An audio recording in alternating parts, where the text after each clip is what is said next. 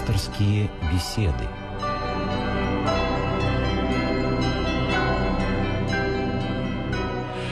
Здравствуйте, дорогие друзья! В эфире Радио России программа «Пасторские беседы» с цикла «Мир. Человек. Слово». Меня зовут Игорь Гмыза, а рядом со мной в студии священник отец Владимир Соколов. Отец Владимир, здравствуйте.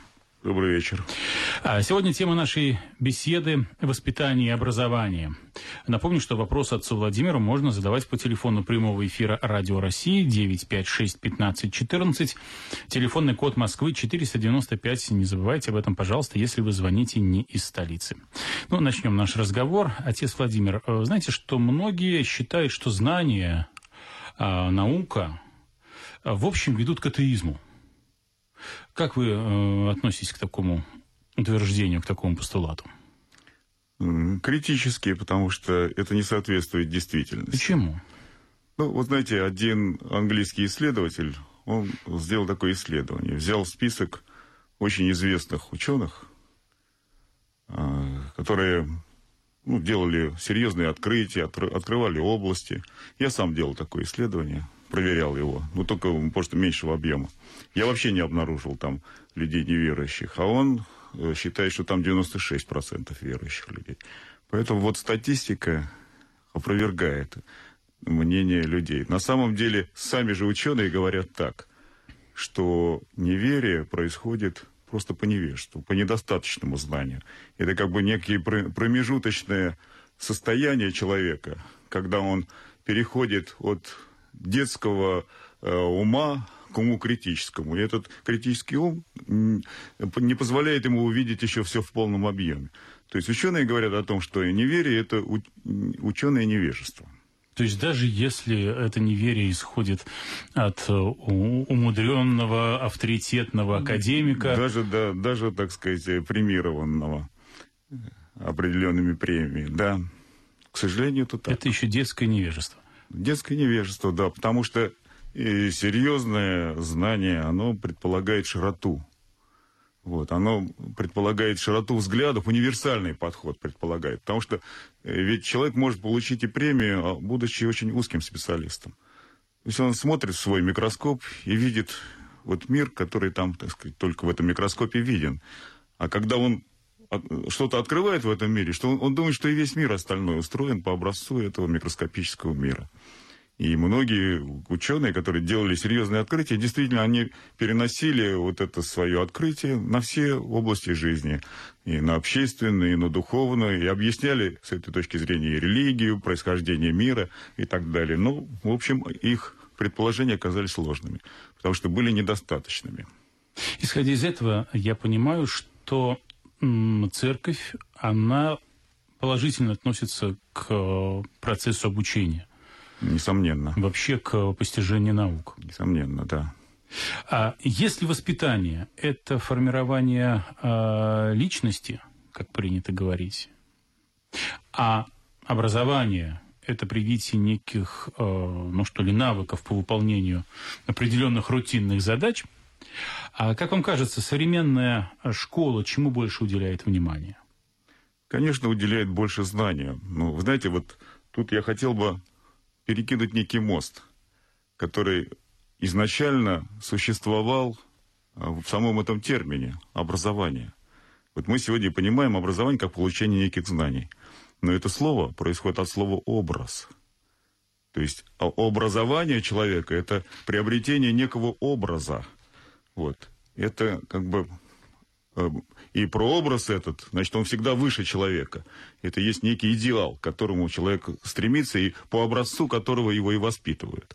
То есть это образование вплотную связано с воспитанием. Вот. Но сегодня эти сферы разделились, и вы правильно это подметили. А разделились они э, из-за чего?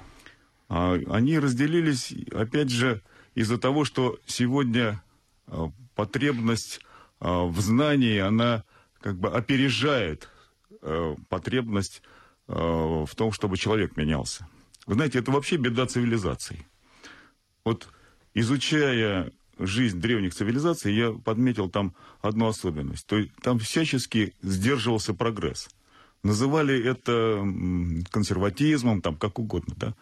Но там сдерживался этот прогресс. И я думаю, почему он сдерживался? А потому что человек нравственно и духовно развивается гораздо медленнее, чем вот в смысле образования. Ум у него быстрее развивается. И в, и в этом существует опасность. И смотрите, сегодня мы пришли ведь на грань разрушения. Вот чуть мир, так сказать, не, не взорвался. А почему он не взорвался? Потому что человек стал знать о мире больше, но ответственность его за этот мир не совпадает с его знанием, широтой его знаний. И вот это беда современного мира, я считаю. А какие же силы сдерживали прогресс? Кому это э, возможно? Ну, это всегда э, было связано или с религией, или с каким-то мировоззрением, э, таким мировоззрением государственным, которое разрабатывалось тщательно. Сдерживалось. И я думаю, что сдерживалось потому, что люди знали, был какой-то предыдущий опыт. Уже опыт такие трагедии. Ну, возьмите потоп. Э, Библия о нем очень э, говорит очень слабо и кратко. А на самом деле ведь что-то ему предшествовало этому потопу. По-видимому, человек как-то вмешался в природу, и эта природа ему ответила этим, потому что мы понимаем потоп как наказание Божие. Но это не, не впрямую наказание Божие.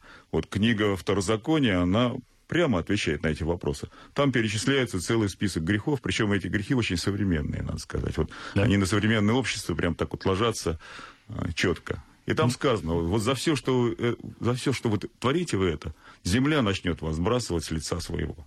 То есть земля отвечает на грех человека. Вот. А э, человек, обладая знанием, он еще нравственно не подготовлен к этому, он еще греховен, он испорчен. Вот в этом беда человека. Скажите, это нормально, что школа не занимается воспитанием более? Это ненормальное явление. Ненормальное явление, потому что а, прежде всего должен быть воспитан действительно нравственный человек, ответственный человек, отвечающий за свои слова, за то, что он думает, за то, что он делает. Вот прежде всего надо воспитывать человека. Причем воспитание такого рода, оно всегда исходит от личности. Вот сегодня личность учителя заметно затушевана. Она вообще как бы отстранена в сторону. Сегодня разработанные э, различные технологии обучения. Э, мы э, обучаемся через компьютер, магнитофон, там, видео, массой таких технологий, при которых учитель вообще не должен становиться. Еще даже на подсознательном уровне да. можно обучаться, да. вообще не затрачиваясь. Да. Учитель исчезает, а ведь учитель – это человек, который не просто знания передает, он передает свое мировоззрение, свой взгляд, свои личностные качества. И это очень важно, такое живое общение. Вот в Евангелии апостол Павел говорит, что хочу не тростью и пером с вами общаться, а лицом к лицу. Значит, лицом к лицу в этом общении есть нечто, что не, невозможно превратить в технологию. Невозможно перевести ни на бумагу, ни в какое другое э, технологическое качество. Так вот, сегодня подобного рода э, общение, оно затушевано и почти исчезает из нашей жизни. А это беда. Но, э, с другой стороны, насколько э, мне известно, э, скажем, в дореволюционной России э, школа тоже не очень много занималась воспитанием, она занималась также образованием, но вот именно роль церкви э, была э, ролью воспитания детей. Так получается? Ну, понимаете, дело в том, что ведь школа-то в то время активно участвовала, mm-hmm. церковь активно участвовала в школе. Ведь изучался закон Божий, были преподаватели, специально обученные на эту тему. Дети ходили в церковь. Церковь, она и занимается нравственным воспитанием, во все века и занималась нравственным воспитанием. А нравственность являлась частью духовности. И это тоже очень важно, потому что сегодня много говорят о нравственности, но ее отрывают от духовности. Ее делают утилитарной, прагматической. А такая нравственность, ее э, лучше назвать моралью. И почему я различаю эту, эту терминологию, я сейчас объясню. Ну, понимаете, вот вы можете как бы, не нарушать некоторые правила. А, вы не нарушаете, вот у вас общественный имидж идеальный. Вы идеальный человек. Но тайно вы делаете то, что противоречит этой нравственности. То есть вы соответствуете моральному имиджу, но нравственному нет, потому что нравственность – это внутреннее состояние, и оно связано с духовностью. То есть она является необходимым качеством личности, необходимым. И, собственно, нравственность – это явление органическое, когда человек не может быть ненравственным. потому что это его нормальное состояние. Иначе он не может поступить. Он не может обмануть, потому что язык не поворачивается. Потому что он изменяет чему-то в самом себе. 956-15-14 вы слушаете программу «Пасторские беседы» с циклом «Мир. Человек. Слово». В гостях у меня отец Владимир Соколов. Говорим с ним на тему воспитания и образования. У нас есть уже первые телефонные звонки. А, Владимир из Латвии у нас на связи. Владимир, здравствуйте. А, добрый вечер. Добрый вечер. Слушаем вас. Добрый вечер. Я инженер. Я очень много занимаюсь экспериментальной значит, э, медициной. Разрабатываю новые способы диагностики лечения. И Библия э, постоянно лежит на моем рабочем столе. Я э, свято, э, значит, чту слова Христа, что тот, кто уверует в меня, тот э, сотворит то же самое, что и я сотворил, и даже больше того. Значит, я хотел бы задать вопрос по событиям, которые произошли 350 лет примерно тому назад. Когда, когда Украина присоединялась к России, и решался вопрос об унификации веры. И вот тогда из э, Киево-Печерской лавры пришли монахи в Москву, и была беседа между Никоном и Епифанием Славенецким. И вот э, э, пещерский монах что-то рассказал и что-то, наверное, показал Никону, что заставило его на 180 градусов свое мнение изменить и перейти от э, значит, э, двуперстного знамения старообрядческого к, к трехперстному знамению. Значит, вот э, грамотный человек, грамотный, простой монах, смог убедить патриарха всех всея Руси. Значит, что я хочу, значит, тут... Да, Владимир, давайте сформулируем вопрос сформулируем, уже. Да. Я считаю, что церковь, церковь должна идти впереди светской науки. Она должна знать больше, и часть своих знаний держать в тайне э, для блага народа. Вот э, почему сейчас церковь отстала по своему научному уровню от э, мирян? Спасибо за вопрос. Хорошо. Еще раз напомню, ну, номер я телефона отвечаю, 956 15 14. Пожалуйста, отец Я Владимир. отвечаю с конца, значит, вот вы говорите о том, что церковь отстала сегодня от науки. Ну, это не совсем так, вы знаете. Вот церковь постоянно корректирует э, научные знания. А, вы знаете, я вот читал некоторые отчеты научных конференций. Так там, знаете, известные люди, известные физики каются в том, что они вот так относились к церкви, что они изменили свое мнение, что теперь они смотрят э, на мир иначе. И на одной из конференций один э, физик, очень известный, сказал, что у нас сегодня нынешнее представление физиков о материи, оно полностью совпадает с библейским. То есть в основе материи, как он сказал, лежит идея, мысль и идея. И э, микропроцессы, э, они сегодня, э, в них включен человек, в них включена личность. Нельзя не учитывать человека. Нельзя вообще объективно смотреть на мир. Вот наука, она провозглашает такой термин объективность. Слово объектус, оно, это латинское слово, которое означает противопоставление. То есть я противопоставляю себя этому. Это все с Запада идет. Вот у нас нет этого противопоставления. И поэтому вот введя это, допустим, в науку, мы же кардинальным образом вообще меняем научный взгляд. Мы меняем мировоззрение, ибо это есть постулат научный, это аксиома недоказуемая, кстати говоря, о том, что мир существует объективно, доказать нельзя. Поэтому наука не только доказательствами пользуется, а и аксиомами. И некоторые вещи вообще просто недоказуемы. Они просто привлекаются как аксиомы. И вот здесь наука пересекается с религией. И Библия у, сегодня у серьезных ученых, и она лежит действительно на столе. Потому что она является не только духовным, но и научным руководством. Ибо ну, это книга, содержащая тайну бытия, тайну жизни. А может быть, это просто как напоминание о том, что э, не надо заглядывать и заходить очень далеко, пока еще э, рано, пока еще не готовы. Ну, знаете, вот э, действительно вопрошающий, он поднял эту тему.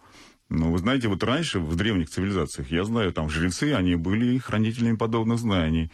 Они действительно в тайне их держали и не всем давали. Потому что, видимо, чувствовали какую-то опасность.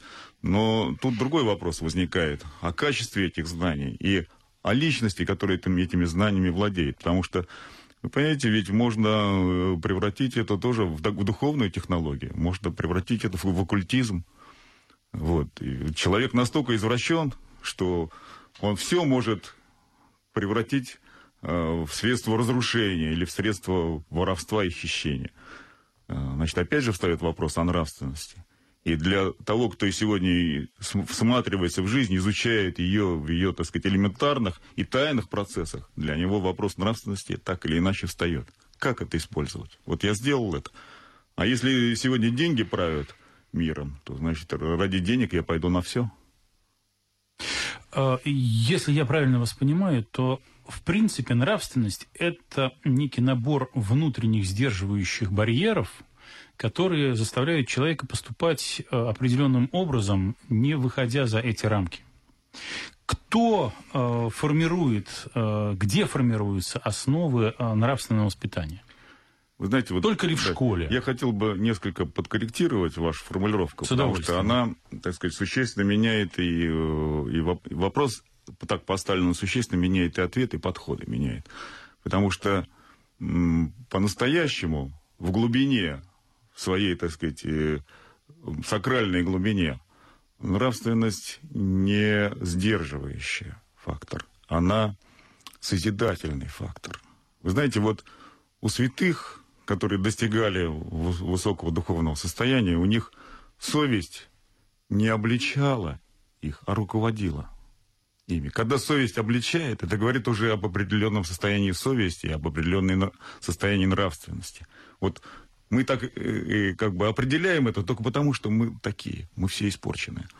Вот. Но вопрос надо поставить в своем существе, не в том, э, какова нравственность у нас сегодня, а какова она есть. И она созидательная, эта нравственность. То есть она призывает человека к созиданию, к творчеству, к свободе и зовет его в вечную жизнь. Вот, то есть она есть некое свойство нового человека, который в нас развивается, нового, о, о котором говорит апостол Павел. И этот человек, э, семя этого человека получает человек в крещении. Христос дает это. Христос и есть новый человек. И он рождается в нас и живет э, так же, как живет в самом себе. Вот. И у него и совесть, и нравственность – это есть иное качество. Э, качество созидательное. И если это созидательное качество, тогда и открываются эти феномены другие. Когда человек прозревает, там, ходит по водам, когда он пророчествует, исцеляет. Вот. Но это коренное преобразование человека, коренное преобразование его души. Вот способны ли мы на это? Вот, но я думаю так, что сегодня мы подошли к такому состоянию общества – и состоянию самого человека, что другого пути у нас нету.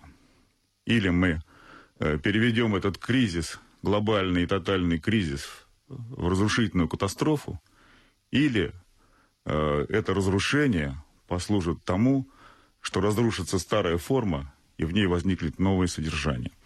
Вот бабочка, она интересно развивается. Знаете, она сначала червячок этот, гусеница, окукливается. Потом она полностью разлагается, умирает, и она генетически разлагается, и составляется новый генетический код. И потом и на этом новом генетическом коде рождается новое существо. Я думаю, что нечто подобное происходит и, и в обществе, и в самом человеке. Вот мы должны сегодня, вот это умирание сегодня, кризис это всегда умирание, это некий суд, суд, в котором обнажается суть. И если мы способны будем обнаружить это подлинное содержание, почему сегодня патриарх так гласно заявил о нравственности? Потому что это то, что может только э, не просто удержать общество, а создать его заново, там, воссоздать его в своем э, первоначальном облике, в своем образе. Вот это и будет образование, это и будет воспитание. Потому что только на этой основе то, что мы будем получать, оно может войти в контекст нашей жизни. Иначе любой человек использует это для греха, а земля сбросит нас с лица своего. Ну, вообще, по-моему, Библия нас учит, что человечество все время упорно э, двигалось э, к самоуничтожению. Не так? Это так, понимаете, дело в том, ну, что... То есть, получается, мы обречены на то, чтобы двигаться к самоуничтожению? Что значит обречены? Понимаете, ведь человек свободный Но мы не сделали выводов. Да, мы не, и мы не сделаем этих выводов. Но когда это будет, мы не знаем. Вот этот кризис, это последний или это просто обновление жизни, мы же не знаем. Времена и сроки от нас скрыты, измеряя время в самом себе. И даже Сын человеческий, сказано, не знает этого времени, ему не открыт. Значит, еще же нам, так сказать, дерзать на эту тему. Мы должны думать о том, как воссоздать. Да, собственно, и сам апокалипсис-то, он заканчивается обновлением жизни. И последняя фраза в Евангелии «Ей гряди Господи». Куда же ему грести, если этот мир э, уже разрушился? Значит, это полнейшее обновление жизни. Э, у нас есть звонок из Кирова. Э, добрый день, мы вас слушаем. Алло. А, здравствуйте. Здравствуйте. Алло. Да-да-да, слушаем вас. Слушаем. Здравствуйте. Скажите, пожалуйста, а, почему Почему? Скажите, ответьте, пожалуйста, на вопрос. У нас президент православный или какой он веры вообще? Ну, вы знаете, он приходит в храм, крестится, ставит свечи, причащается. Я вот его видел, когда он входил, э, привозили мощи святителя Пантелеймона, э, святого Пантелеймона, так он приходил и прикладывался к этим мощам. Причем прикладывался, знаете, в ночное время когда и в храме никого не было, ни корреспондентов, ничего. То есть это не был пиар. Он вошел, значит, что-то его привело туда. Я просто не очень понял, к чему вот. был задан этот а вопрос. А потом, да, я, понимаете, я же не знаю, вот, э, я с ним не так не знаком, вообще не знаком с ним, чтобы судить характере его веры. Я могу только по внешним этим признакам сказать. Но по внешним признакам, да, он себя э, проявляет как православный. А, мы э, говорим сегодня о, на тему воспитания и образования. Напомню, что сегодня в студии э, у нас отец Владимир Соколов. Телефон прямого эфира 956-1514. Высказывайте, задавайте ваши вопросы, звоните по этому телефону. Мы продолжаем наш разговор. Несомненно, для того, чтобы нравственность в обществе развивалась, нужно э, на чем-то это строить. Вот в советские времена э, была попытка подменить эм, работу по воспитанию личности, ну, скажем так, э, ту, которую осуществляла церковь до революции, на так называемую общественно-политическую учебу. А вот почему она не, не принесла никаких результатов? Она не принесла результатов по одной простой причине, что обосновать нравственность можно только из религии. Невозможно ее обосновать, то есть для нее обоснования нет, и даже невозможно как бы логически провести и вывести из этой жизни. Ну вот я, чтобы не быть голословным, давайте мы как бы порассуждаем за того, кто говорит, что нравственность это вот э, продукт общественных э, отношений. То есть она как бы выгодна человеку э, в этом обществе, и он поэтому стремится быть нравственным мы же наблюдаем совершенно противоположную картину. Человек э, понимает, что воровать плохо, что за это у него какой-то будет общественный, по меньшей мере, общественное порицание или общественное наказание. Он говорит о том, что он не вор, что он э, хороший человек, но ночью тайно ворует он остается, э, так сказать, хорошим человеком в глазах всех остальных. Но выгодно ему воровать, потому что он думает, я коротко живу. Мне за это отвечать не приходится. Э, обо мне хорошо думают, что мне еще надо. Я, так сказать, остаюсь э, прекрасным, так сказать, членом общества. Но тайно делаю это. Вот не тайно человек может это делать только тогда, когда он понимает, что это ему нужно. Потому что не обновленный, не измененный он не может туда войти. Стало быть, обоснование нравственности есть только религиозное. И когда моральный... Ну, то есть все-таки страх перед неотвратимостью наказания заставляет человека Нет, быть нравственным? не страх наказания, потому что страх это только начало премудрости. И в ком страх, тот несовершен в любви. Не страх, на самом деле, здесь движет, а желание присоединиться к жизни. А потому что жизнь основана на любви, на жертве. И желание войти в эту жизнь, стать другим, оно, ну, ну, оно совершенно, так сказать, органично развивающемуся организму. Извините так сказать, за тавтологию, но э, это именно так. А, вот, потому что э, вот растение, оно развивается, оно растет, сначала вот вышло из земли, оно неотличимо от всех остальных. Вы даже не понимаете, дерево это или трава. А вот оно развилось, И когда оно до плодов доходит, плоды в нем вырастают органично. Дерево не думает о том, почему у него желуди на нем вырастают. Они вырастают, потому что они на нем вырастают. Точно так же и нравственность должна вырастать в человеке, если он человеком хочет стать.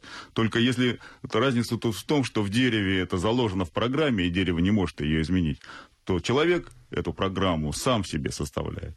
Он стремится к ней, но вырастает это точно так же, как все остальное. Э, церковь учит нас тому, что эм, незримая борьба между добром и злом, она идет постоянно, и любой человек, э, любой христианин, он должен определяться, на какой он стороне. Он на стороне э, добра или на стороне зла. Нельзя быть посередине. Вот пару лет назад я читал, что Министерство образования разрабатывает программу развития и воспитания в системе образования, которая, в частности, направлена на формирование у школьников толерантного сознания. А об этом сказал э, министр э, образования Андрей Фурсенко на рождественских чтениях в 2007 году. Угу. Вот э, как вы относитесь к воспитанию толерантного сознания? Вообще, как мы могли бы определить в этом случае толерантное сознание? Понимаете, дело в том, что это очень такой э, термин, э, я бы сказал, провоцирующий, провокационный термин, потому что э, речь идет о терпимости, а на самом деле не о терпимости, а о принятии, например, греха принятие греха. И когда мы принимаем его, мы уже как бы не считаем его грехом. Ну вот, чтобы не быть голословным, например, а, вот наше отношение к гомосексуализму, оно менялось на протяжении короткого периода. А, так, два десятка лет назад э, людей за это сажали. Сажали. Сегодня уже никто не сажает. Сегодня э, уже говорят... Э, потом было положение такое, что это болезнь. Что это болезнь. Людей Людей лечили, да. А сегодня э, говорят о том, что это норма, а завтра будут говорить о том, что тот, кто этого не делает, он ненормален. Понимаете, вот меняется отношение, но это говорит о том, э, что дело не в толерантности, а дело э, в нашем терпении, терпении нашего греха, в том, что мы должны измениться. Только тогда мы можем терпеть его, чтобы понимая, что мы сами греховны. Ну что ж, большое спасибо, отец Владимир, за сегодняшнюю пасторскую беседу. Напомню нашим радиослушателям, что на «Волнах Радио России» была программа «Пасторские беседы» из цикла «Мир. Человек. Слово». Меня зовут Игорь Гмыза. В студии сегодня с, со мной и с вами беседовал священник отец Владимир Соколов. Спасибо и до следующей встречи. Всего доброго.